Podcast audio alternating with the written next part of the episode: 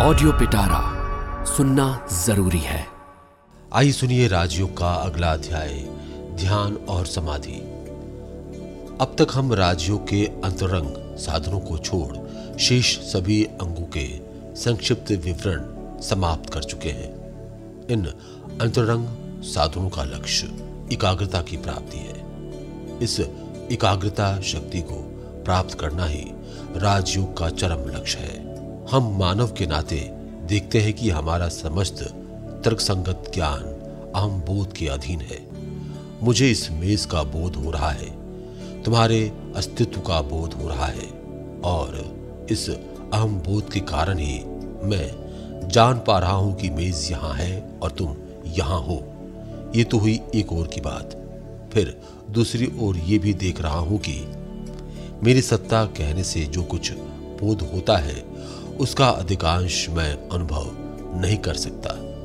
शरीर के भीतर से सारे यंत्र, मस्तिष्क के विभिन्न अंश, इन सब के प्रति हम सचेत नहीं हैं। जब हम भोजन करते हैं, तब वो ज्ञान पूर्वक करते हैं। परंतु जब हम उसका सार भाग भीतर ग्रहण करते हैं, तब हम वो अज्ञात रीति से करते हैं।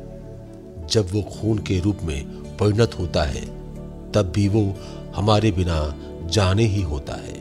और जब इस खून से शरीर के भिन्न भिन्न अंश गठित होते हैं तो वो भी हमारी जानकारी के बिना ही होता है। किंतु ये सारा काम हमारे द्वारा ही होता है। इस शरीर के भीतर कोई अन्य दस बीस लोग तो बैठे नहीं हैं, जो ये काम कर देते हो। पर यह किस तरह हमें मालूम हुआ कि हम ही इनको कर रहे हैं? दूसरा कोई नहीं। इस संबंध में अनायास ही ये कहा जा सकता है कि आहार करना ही हमारा काम है और खाना पचाने और खाद्य से शरीर को पुष्ट करने का काम तो हमारे लिए दूसरा कोई कर रहा है। पर ये हो नहीं सकता, क्योंकि ये प्रमाणित किया जा सकता है कि अभी जो काम हमारे बिना जाने हो रहे हैं, वे लगभग सभी साधना के बल से हमारे जाने साधित हो सकते हैं। ऐसा मालूम होता है कि हमारा हृदय यंत्र अपने आप ही चल रहा है। हमें से कोई उसको अपने इच्छानुसार नहीं चला सकता। वो अपने ख्याल से आप ही चल रहा है। परंतु इस हृदय के कार्य भी अभ्यास के बल से इस प्रकार इच्छाधीन किए जा सकते हैं कि वे इच्छा मात्र से शीघ्र या धीरे चलने लगेंगे या लगभग बंद हो जाएँगे। हमारे शरीर के प्रायः सभी अंश वश में लाए जा सकते हैं। इससे क्या ज्ञात होता है? यही कि इस समय जो काम हमारे जाने हो रहा है, उन्हें भी हम ही कर रहे हैं। पर हाँ, हम उन्हें अज्ञात रीति से कर रहे हैं। बस इतना ही। अतएव हम देखते हैं कि मानव मन दो अवस्थाओं में रहकर कार्य करता है। पहली अवस्था को ज्ञान या चेतन भूमि कह सकते हैं। जिन कामों को करते समय साथ साथ मैं कर रहा हूँ। ये ज्ञान सदा विद्यमान रहता है। वे कार्य ज्ञान या चेतन भूमि से साधित हो रहे हैं, ऐसा कहा जा सकता है। दूसरी भूमि को अज्ञान या अचेतन भूमि कह सकते हैं, जो सब कार्य ज्ञान की निम्न भूमि से साधित होते हैं। जिनमें मैं ज्ञान नहीं रहता, उसे अज्ञान या अचेतन भूमि कह सकते हैं। हमारे कार्यकलापों में से जिनमें अहम मिला रहता है, उन्हें ज्ञान युक्त या चेतन क्रिया और जिनमें अहम का लगाव नहीं, उन्हें ज्ञान रहित या अचेतन क्रिया कहते हैं। निम्न जाति के प्राणियों में ये ज्ञान रहित क्रिया जनजात प्रवृत्ति कहलाती है। उनकी अपेक्षा उच्चतर जीवों में और सबसे उच्च जीव मनुष्य में ये दूसरे प्रकार की क्रिया, जिनमें अहम बोध रहता है, अधिक दिख पड़ती है। इसी को ज्ञान युक्त क्रिया कहते हैं। परंतु इतने से ही सारी भूमियों का उल्लेख नहीं मिलता। मन इन दोनों से भी उच्च भूमि पर विचरण कर सकता है। मन ज्ञान की भी अतीत अवस्था में जा सकता है। जिस प्रकार अज्ञान भूमि से जो कार्य होता है, वो ज्ञान की निम्न भूमि का कार्य है। वैसे ही ज्ञान की उच्च भूमि से भी, ज्ञानातीत भूमि से भी कार्य होता है। उनमें भी किसी प्रकार का अहम बोध नहीं रहता। ये अहम बोध केवल बीच की अवस्था में रहता है। जब मन इस रेखा के ऊपर या नीचे विचरण करता है, तब किसी प्रकार का अहम बोध नहीं रहता। किंतु तब भी मन की क्रिया चलती रहती है। जब मन इस रेखा के ऊपर अर्थात ज्ञान भूमि के अतीत प्रदेश में गमन करता है, तब उसे समाधि अति चेतन या ज्ञानातीत भूमि कहते हैं। अब हम किस तरह समझे कि जो मनुष्य समाधि अवस्था में जाता है, वो ज्ञान भूमि के निम्न स्तर में नहीं चला जाता, बिल्कुल हीन दशापन नहीं हो जाता, वरन ज्ञानातीत भूमि में चला जाता है। इन दोनों ही अवस्थाओं में तो अहम बोध नहीं रहता। इसका उत्तर यह है कि कौन ज्ञान भूमि के निम्न देश में और उर्धव देश में गया? इसका निर्णय फल देखने पर ही हो सकता है। जब कोई गहरी नींद में सोया रहता है, तब वो ज्ञान या चेतन की निम्न भूमि में चला जाता है। तब वो अज्ञात भाव से ही शरीर की सारी क्रियाएँ श्वास प्रश्वास यहाँ तक कि शरीर संचालन क्रिया भी करता रहता है। उसके इन सब कामों में अहम बोध का कोई लगाव नहीं रहता। तब वो अज्ञान से ढका रहता है। वो जब नींद से उठता है, तब वो सोने के पहले जैसा था, वैसा ही रहता है। उसमें कुछ भी परिवर्तन नहीं होता। उसके सोने से पहले उसकी जो ज्ञान समिष्टि थी, नींद टूटने के बाद भी ठीक वही रहती है। उसमें कुछ भी वृद्धि नहीं होती। उसे कोई प्रकाश नहीं मिलता। किंतु जब मनुष्य समाधिस्थ होता है तो समाधि प्राप्त करने के पहले यदि वो महामूर्ख रहा हो, अज्ञानी रहा हो तो समाधि से वो महाज्ञानी होकर व्युस्थित होता है। इस भिन्नता का कारण क्या है? एक अवस्था से मनुष्य जैसा गया था, वैसा ही लौट आया। और दूसरी अवस्था से लौटकर मनुष्य ने ज्ञानालोक प्राप्त किया। वो एक महान साधु एक सिद्ध पुरुष के रूप में परिणत हो गया। उसका स्वभाव बिल्कुल बदल गया। उसके जीवन ने बिल्कुल दूसरा रूप धारण कर लिया। दोनों अवस्थाओं की ये दो विभिन्न फल हैं। अब बात यह है कि फल अलग अलग होने पर कारण भी अवश्य अलग अलग होगा। और चूँकि समाधि अवस्था से लब्ध ये ज्ञान लोक अज्ञान अवस्था से लौटने के बाद की अवस्था में जो ज्ञान प्राप्त होता है अथवा साधारण ज्ञान अवस्था में युक्ति विचार द्वारा जो ज्ञान उपलब्ध होता है, उन दोनों से अत्यंत उच्चतर है। इसलिए अवश्य वो ज्ञानातीत या अति चेतन भूमि से आता है। इसलिए समाधि को मैंने ज्ञानातीत भूमि के नाम से अभिहित किया है। संक्षेप में, समाधि का तात्पर्य यही है, हमारे जीवन में इस समाधि की उपयोगिता कहाँ है? समाधि की विशेष उपयोगिता है। विचार का क्षेत्र या जिस क्षेत्र में हमारा मन ज्ञान पूर्वक कार्य करता है, वो संकीर्ण और सीमित है। मनुष्य का युक्ति तर्क एक छोटे से वृत्त में ही भ्रमण कर सकता है। वो कभी उसके बाहर नहीं जा सकता। हम जितना ही उसके बाहर जाने का प्रयत्न करते हैं, उतना ही वो असंभव सा जान पड़ता है।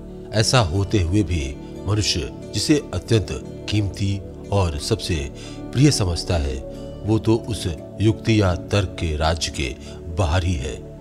अविनाशी आत्मा है या नहीं, ईश्वर है या नहीं, इस जगत के नियंता, परम ज्ञान स्वरूप कोई है या नहीं, इन सब तत्वों का निर्णय करने में तर्क असमर्थ है। इन सब प्रश्नों का उत्तर तर्क कभी नहीं दे सकता। तर्क क्या कहता है? वो कहता है, मैं अज्ञेयवादी हूँ। मैं किसी विषय में हाँ भी नहीं कह सकता और ना भी नहीं। फिर इन सब प्रश्नों का समाधान तो हमारे लिए अत्यंत आवश्यक है। इन प्रश्नों के ठीक ठीक उत्तर बिना मानव जीवन उद्देश्यहीन हो जाएगा। इस तर्कपूर्व वृत्त के बाहर से प्राप्त हुए समाधान ही हमारे सारे नैतिक मत, सारे नैतिक भाव, यही नहीं बल्कि मानव स्वभाव में जो कुछ सुंदर तथा महान है, उस सब की नींव है। अतएव ये सबसे आवश्यक है कि हम इन प्रश्नों के यथार्थ उत्तर पा लें यदि मनुष्य जीवन केवल पाँच मिनट की चीज़ हो और यदि जगत कुछ परमाणुओं का आकस्मिक मिलन मात्र हो तो फिर दूसरे का उपकार मैं क्यों करूँ? दया, न्यायपरता या सहानुभूति दुनिया में फिर क्यों रहे? तब तो हम लोगों का यही एकमात्र कर्तव्य हो जाता है कि जिसकी इच्छा हो वही करें। सब अपना अपना देखें। तब तो यही कहावत चरितार्थ होने लगती है। यावता जीवते सुखम जीवते ऋणम कृतवा घृतम पीवते। यदि हम लोगों के भविष्य अस्तित्व की आशा ही ना रहे तो मैं अपने भाई को क्यों प्यार करूँ? मैं उसका गला क्यों ना काटूं?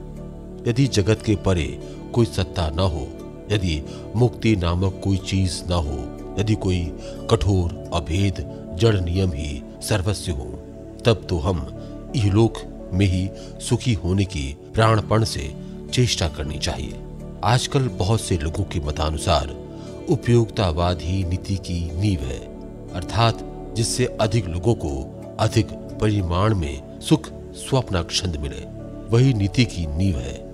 इन लोगों से मैं पूछता हूँ, हम इस नींव पर खड़े होकर नीति का पालन क्यों करें? क्यों यदि अधिक मनुष्यों का अधिक मात्रा में अनिष्ट करने से मेरा मतलब सत्ता हो तो मैं वैसा क्यों ना करूँ? उपयुक्तावादी इस प्रश्न का क्या जवाब देंगे? कौन अच्छा है और कौन बुरा? ये तुम कैसे जानोगे? मैं अपनी सुख की वासना से परिचालित होकर उसकी तृप्ति करता हूँ। ऐसा करना मेरा स्वभाव है। मैं उससे अधिक कुछ नहीं जानता। मेरी वासनाएँ हैं और मैं उनकी तृप्ति करूँगा ही। तुम्हें उसमें आपत्ति करने का क्या अधिकार है? मानव जीवन के ये सब महान सत्य, जैसे नीति, आत्मा का अमृत्व ईश्वर, प्रेम, सहानुभूति, साधुत्व और सर्वोपरि, सबसे महान सत्य, निस्वार्थता, ये सब भाव हमें कहाँ से मिले हैं? सारा नीति शास्त्र मनुष्य के सारे काम, मनुष्य के सारे विचार इस निस्वार्थता रूप एकमात्र नींव पर आधारित हैं। मानव जीवन के सारे भाव इस निस्वार्थता रूप एकमात्र भाव के अंदर डाले जा सकते हैं। मैं क्यों स्वार्थ शून्य हूँ? निस्वार्थी होने ही आवश्यकता क्या? और किस शक्ति के बल से मैं निस्वार्थी हूँ?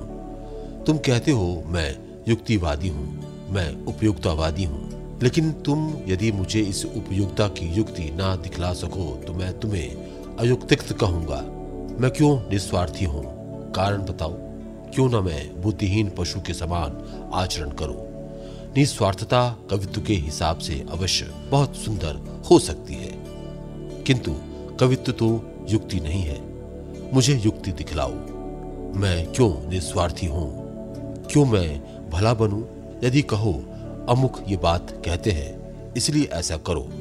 तो ये कोई जवाब नहीं है। मैं ऐसे किसी व्यक्ति विशेष की बात नहीं मानता। मेरे निस्वार्थी होने से मेरा कल्याण कहाँ?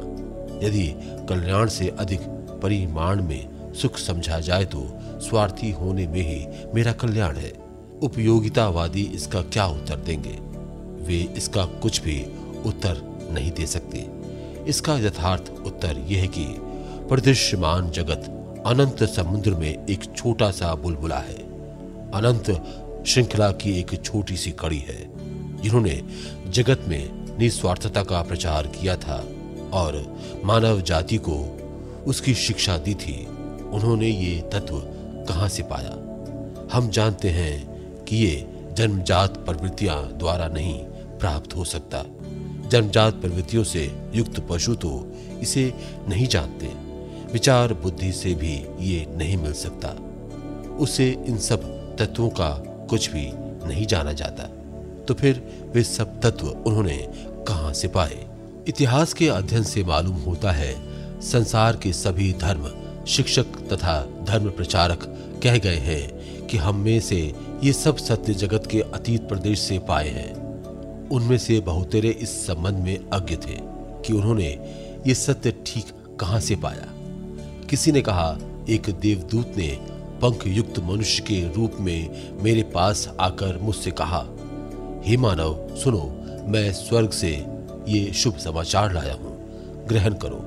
दूसरे ने कहा, तेज पुंजकाय एक देवता ने मेरे सामने अविर्भूत होकर मुझे उपदेश दिया है। तीसरे ने कहा, मैंने स्वप्न में अपने एक पूर्वज को देखा। उन्होंने मुझे इन तत्वों का उपदेश दिया। इसके आगे वे और कुछ न कह सके। इस तरह विभिन्न उपायों से तत्व लाभ की बात करने पर भी उन सभी का इस विषय में यही मत है कि उन्होंने ये ज्ञान युक्ति तर्क से नहीं पाया, वरन उसके अतीत प्रदेश से ही उसे पाया है। इसके बारे में योग शास्त्र का मत क्या है? उसका मत यह है कि वे जो कहते हैं कि युक्ति, तर्क के अतीत प्रदेश से उन्होंने उस ज्ञान को पाया है। ये सही है, किंतु उनके अपने अंतर से ही वो ज्ञान उनके पास आया है। योगी कहते हैं, इस मन की ही ऐसी एक उच्च अवस्था है, जो युक्ति, तर्क के परे है, जो अति चेतन है। उस उच्च अवस्था में पहुँचने पर मनुष्य तर्क के अगम्य ज्ञान को प्राप्त कर लेता है और ऐसे मनुष्य को ही समस्त विषय ज्ञान के अतीत, परमार्थिक ज्ञान या अतीन्द्रिय ज्ञान की प्राप्ति होती है।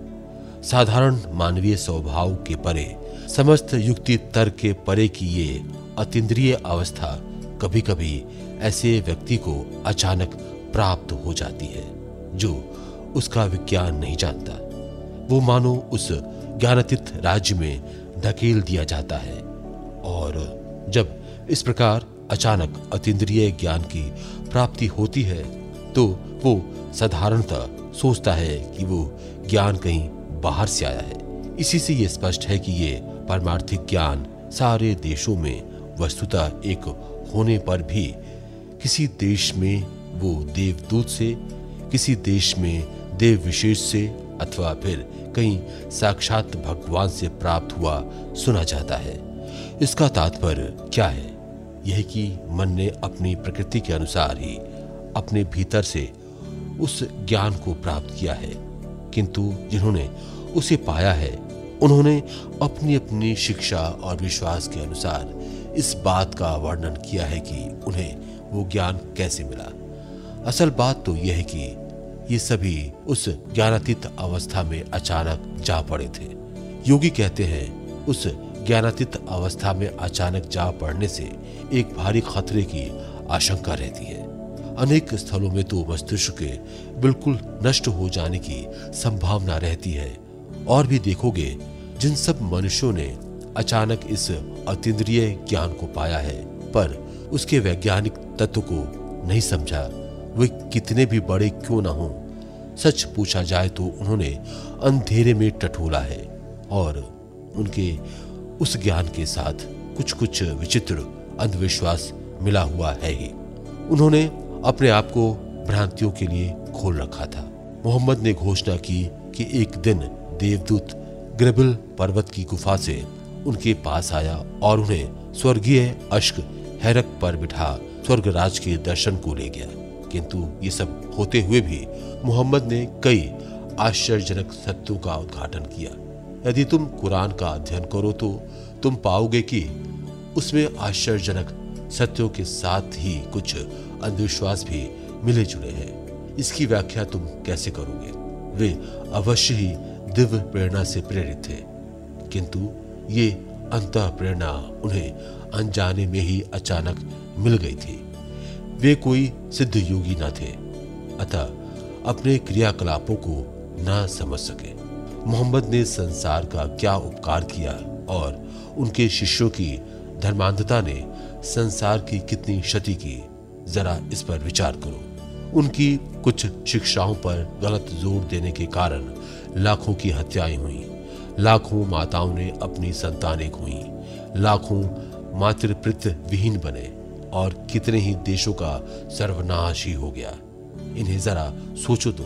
जो हो, हम मोहम्मद तथा अन्य कई महापुरुषों के जीवन चरित्र का अध्ययन करने पर देखते हैं कि अचानक इंद्रियातीत राज्य में जा पड़ने से उपयुक्त प्रकार के खतरे की आशंका रहती है।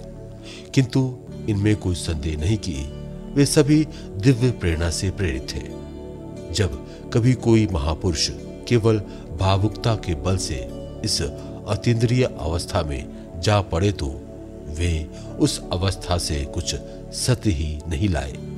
पर साथ ही अंधविश्वास, धर्मांधता, ये सब भी लेते आए। उनकी शिक्षा में जो उत्कृष्ट अंश है, उससे जगत का जैसा उपकार हुआ है। उन सब धर्मांधता और अंधविश्वासों से वैसे ही क्षति भी हुई है। मानव जीवन नाना प्रकार के विपरीत भावों से ग्रस्त होने के कारण असामंजस्यपूर्ण है। इस सामंजस्य और सत्य प्राप्त करने के लिए युक्ति, तर्क हमें जितनी दूर ले जा सकता है, हम उतनी दूर जाएँगे। और जब युक्ति, तर्क नहीं चलेगा, तब वही हमें उस सर्वोच्च अवस्था की प्राप्ति का रास्ता दिखला देगा। अतः यदि कोई अपने को दिव्य प्रेरणा से प्रेरित कहकर दावा करे, फिर साथ ही युक्ति के विरुद्ध भी अटपट बोलता रहे तो उसकी बात मत सुनना। क्यों? इसलिए कि जिन तीन भूमियों की बात कही गई है, जैसे जन्मजात प्रवृत्ति, चेतन या तर्कजात ज्ञान और अतिचेतन या ज्ञानातीत भूमि, ये तीनों एक ही मन की विभिन्न अवस्थाएँ हैं। एक मनुष्य के तीन मन नहीं है, वरन उस एक ही मन की एक अवस्था दूसरी अवस्थाओं में परिवर्तित हो जाती है। जन्मजात प्रवृत्ति, चेतन या तर्कजात ज्ञान में और तर्कजात ज्ञान अति चेतन या जगतित ज्ञान में परिणत होता है। अतः इन अवस्थाओं में से कोई भी अवस्था दूसरी अवस्थाओं की विरोधी नहीं है। यथार्थ दिव्य प्रेरणा तर्कजात ज्ञान की अपूर्णता को पूर्ण प्राप्त करती है। पूर्वकालीन महापुरुषों ने जैसा कहा है, हम विनाश करने नहीं आए, वरन पूर्ण करने आए हैं। इसी प्रकार दिव्य प्रेरणा भी तर्कजात ज्ञान का पूरक है और उसके साथ उसका पूर्ण समन्वय है। ठीक वैज्ञानिक उपाय से उपयुक्त अतिचेतन या समाधि अवस्था प्राप्त करने के लिए ही पूर्व कथित सारे योगांग उपदिष्ट हुए हैं। ये भी समझ लेना विशेष आवश्यक है कि इस दिव्य प्रेरणा को प्राप्त करने की शक्ति प्राचीन पैगंबरों के समान प्रत्येक मनुष्य के स्वभाव में है। वे पैगंबर कोई अद्वितीय नहीं थे।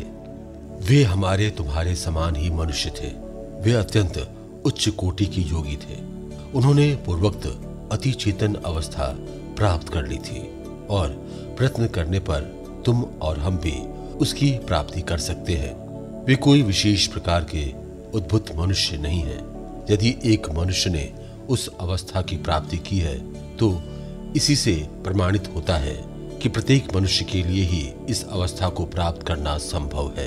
ये केवल संभव ही नहीं, वरन समय आने पर सभी इस अवस्था की प्राप्ति कर लेंगे। इस अवस्था को प्राप्त करना ही धर्म है। केवल प्रत्यक्ष अनुभव के द्वारा यथार्थ शिक्षा प्राप्त होती है। हम लोग भले ही सारे जीवन तर्क विचार करते रहे, पर स्वयं प्रत्यक्ष अनुभव किए बिना हम सत्य का कण मात्र भी ना समझ सकेंगे। कुछ पुस्तकें पढ़कर तुम किसी मनुष्य से शल्य चिकित्सक बनने की आशा नहीं कर सकते। तुम केवल एक नक्शा दिखाकर देश देखने पर ही मेरा कौतूहल पूरा नहीं कर सकते। स्वयं वहाँ जाकर उस देश को प्रत्यक्ष देखने पर ही मेरा कौतूहल पूरा होगा। नक्शा केवल इतना कर सकता है कि वो देश के बारे में और भी अधिक अच्छी तरह से जानने की इच्छा उत्पन्न कर देगा।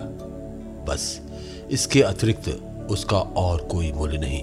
सिर्फ़ पुस्तकों पर निर्भर रहने से मानव मन अवनति की ओर जाता है। ये कहने की अपेक्षा और घोर इस निंदा क्या हो सकती है? ईश्वरीय ज्ञान केवल इस ग्रंथ में या उस शास्त्र में आबद्ध है। मनुष्य इधर तो भगवान को अनंत कहता है और उधर एक छोटे से ग्रंथ में उन्हें आबद्ध कर रखना चाहता है। क्या गर्व ग्रंथ पर विश्वास नहीं किया? इसलिए लाखों आदमी मार डाले गए। एक ही ग्रंथ में सारा ईश्वरीय ज्ञान निबद्ध है। इस पर विश्वास न करने से सहरसों लोग मौत के घाट उतार दिए गए। भले ही आज उस हत्या आदि का समय नहीं रहा, पर फिर भी अभी तक जगत इस ग्रंथ निष्ठा में प्रबल रूप से आबद्ध है। ठीक वैज्ञानिक उपाय से अति चेतन अवस्था को प्राप्त करने के लिए मैं तुम्हें राजयोग के जो विविध साधन बतला रहा हूँ, उनके माध्यम से तुम्हें जाना पड़ेगा। प्रत्याहार और धारणा के बाद अब ध्यान के बारे में चर्चा करूँगा। जब मन को देह के भीतर या उसके बाहर किसी स्थान में कुछ समय तक स्थिर रखने के निमित्त प्रशिक्षित किया जाता है, तब उसको उस दिशा में अविच्छिन्न गति से प्रवाहित होने की शक्ति प्राप्त होती है। इस अवस्था का नाम है ध्यान। जब धन शक्ति इतनी तीव्र हो जाती है कि मन अनुभूति के बाहरी भाग को छोड़कर केवल उसके अंतर्भाग या अर्थ की ही ओर एकाग्र हो जाता है, तब उस अवस्था को समाधि कहते हैं। धारणा, ध्यान और समाधि। इन तीनों को एक साथ मिलाकर संयम कहते हैं। अर्थात, यदि किसी का मन पहले किसी वस्तु में एकाग्र हो सकता है, फिर उस एकाग्रता की अवस्था में कुछ समय तक रह सकता है और उसके बाद ऐसी दीर्घ एकाग्रता की अवस्था में वो अनुभूति के केवल अभ्यांतरिक भाग पर, जिसका ध्येय वस्तु केवल कार्य है, अपने आप को लगाए रख सकता है तो सभी कुछ ऐसे शक्ति संपन्न मन के वशीभूत हो जाता है। जीव की जितने प्रकार की अवस्थाएँ हैं, उनमें ये ध्यान अवस्था ही सर्वोच्च है। जब तक वासना रहती है, तब तक यथार्थ सुख नहीं आ सकता। केवल जब कोई व्यक्ति इस ध्यानावस्था से साक्षी भाव से सारी वस्तुओं का परिशीलन कर सकता है, तभी उसे यथार्थ सुख और आनंद प्राप्त होता है। अन्य प्राणी इंद्रियों में सुख पाते हैं। मनुष्य बुद्धि में और देव मानव आध्यात्मिक ध्यान में जो ऐसी ध्यान अवस्था को प्राप्त हो चुके हैं, उनके पास ये जगत सचमुच अत्यंत सुंदर रूप से प्रतीयमान होता है, जिसमें वासना नहीं है, जो सर्व विश्व में निलिप्त है। उसके पास प्रकृति के ये विभिन्न परिवर्तन एक महान सौंदर्य और उद्धत भाव की छवि मात्र है। इन तत्वों को ध्यान से जान लेना आवश्यक है। मान लो, मैंने एक शब्द सुना। पहले बाहर से एक कंपन आया। उसके बाद स्नानविक गति उस कंपन को मन के पास ले गई। फिर मन से एक प्रतिक्रिया हुई और उसके साथ ही साथ मुझे बाह्य वस्तु का ज्ञान हुआ। ये बाह्य वस्तु ही आकाश कंपन से लेकर मानसिक प्रतिक्रिया तक सब भिन्न भिन्न परिवर्तनों का कारण है। योग शास्त्र में इन तीनों को क्रमशः शब्द, अर्थ और ज्ञान कहते हैं। भौतिक विज्ञान और शरीर शास्त्र की भाषा में उन्हें आकाश, कंपन, स्नायु और मस्तिष्क में गति तथा मानसिक प्रतिक्रिया कहते हैं। ये तीनों प्रतिक्रियाएँ संपूर्ण अलग होने पर भी इस समय इस तरह मिली हुई हैं कि उनका भेद समझा नहीं जाता। हम यथार्थ में अभी उन तीनों में से किसी का भी अनुभव नहीं कर सकते। अभी तो उनके सम्मिलन के फलस्वरूप केवल बाह्य वस्तु का अनुभव करते हैं।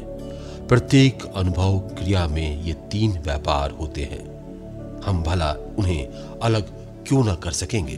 प्रतिमोक्त युगांगों के अभ्यास से मन जब दृढ़ और संयत हो जाता है तथा सूक्ष्मतर अनुभव की शक्ति प्राप्त करता है, तब उसे ध्यान में लगाना चाहिए। पहले पहल स्थूल वस्तु को लेकर ध्यान करना चाहिए। फिर क्रमशः सूक्ष्म से सूक्ष्मतर ध्यान से हमारा अधिकार होगा और अंत में हम विषय शून्य अर्थात निर्विकल्प ध्यान में सफल हो जाएँगे। मन को केवल पहले अनुभूति के बाह्य कारण अर्थात विषय का फिर स्नायुओं में होने वाले गति का और उसके बाद उसकी अपनी प्रतिक्रियाओं का अनुभव करने के लिए नियुक्त करना होगा। जब मन अनुभूति के बाह्य उपकरणों अर्थात विषयों को पृथक रूप से जान सकेगा, तब उसमें समस्त सूक्ष्म भौतिक पदार्थों, सारे सूक्ष्म शरीरों और सूक्ष्म रूपों को जानने की शक्ति आ जाएगी। जब वो भीतर होने वाली गतियों को दूसरे सभी विषयों से अलग करके उनके अपने स्वरूप की जानने में समर्थ होगा। तब वो सारी चित्तवृत्तियों पर उनके भौतिक शक्ति के रूप में परिणत होने से पूर्व ही अधिकार चला सकेगा। फिर वे चित्तवृत्तियाँ चाहे स्वयं अपनी हों, चाहे दूसरों की।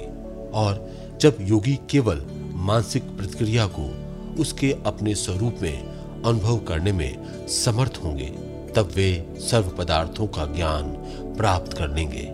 क्योंकि इंद्रिय गोचर प्रत्येक वस्तु, यहाँ तक कि प्रत्येक विचार भी इस मानसिक प्रतिक्रिया का ही फल है। ऐसी अवस्था प्राप्त होने पर योगी अपने मन की मानो नींव तक का अनुभव कर लेते हैं और तब मन उनके संपूर्ण वश में आ जाता है। योगियों के पास तब नाना प्रकार की अलौकिक शक्तियाँ, सिद्धियाँ आने लगती हैं। पर यदि वे इन सब शक्तियों को प्राप्त करने के लिए लालायित हो उठे तो उनकी भविष्य की उन्नति का रास्ता रुक जाता है। भोग के पीछे दौड़ने से इतना अनर्थ होता है। किंतु यदि वे इन सब अलौकिक शक्तियों को भी छोड़ सके तो वे मन रूप समुद्र में उठने वाले वृत्ति प्रवाहों को पूर्णतया रोकने में समर्थ हो सकेंगे और यही योग का चरम लक्ष्य है। तभी मन के नाना प्रकार के विक्षेप एवं नाना प्रकार की दैहिक गतियों से विचलित न होकर आत्मा की महिमा अपनी पूर्ण ज्योति से प्रकाशित होगी। तब योगी ज्ञान, धन, अविनाशी और सर्वव्यापी रूप से अपने स्वरूप की उपलब्धि करेंगे और जान लेंगे कि वे अनादिकाल से ऐसे ही हैं। इस समाधि में प्रत्येक मनुष्य का, यही नहीं, प्रत्येक प्राणी का अधिकार है। सबसे निम्नतर प्राणी से लेकर अत्यंत उन्नत देवता तक सभी कभी न कभी इस अवस्था को अवश्य प्राप्त करेंगे। और जब किसी को यह अवस्था प्राप्त हो जाएगी, तभी हम कहेंगे कि उसने यथार्थ धर्म की प्राप्ति की है। इससे पहले हम उसकी ओर जाने के लिए केवल संघर्ष करते हैं। जो धर्म नहीं मानता, उसमें और हम में अभी कोई विशेष अंतर नहीं, क्योंकि हमें आत्म साक्षात्कार नहीं हुआ। इस आत्म साक्षात्कार तक हमें पहुँचाने के बिना एकाग्रता का और क्या शुभ उद्देश्य है? इस समाधि को प्राप्त करने के प्रत्येक अंग पर गंभीर रूप से विचार किया गया है। उसे विशेष रूप से नियमित, श्रेणीबद्ध और वैज्ञानिक प्रणाली में संबंध किया गया है। यदि साधना ठीक ठीक हो और पूर्ण निष्ठा के साथ की जाए तो तो वो अवश्य हमें अभिष्ट लक्ष्य पर पहुँचा देगी और तब सारे दुख कष्टों का अंत हो जाएगा, कर्म का बीज दग्ध हो जाएगा और आत्मा चीरकाल के लिए मुक्त हो जाएगी। इसी के साथ यह अध्याय समाप्त होता है। ऐसी ही इंटरेस्टिंग किताबें कुछ बेहतरीन आवाजों में। सुनिए सिर्फ़ ऑडियो पिटारा पर। ऑडियो पिटारा सुनना ज़रूरी है।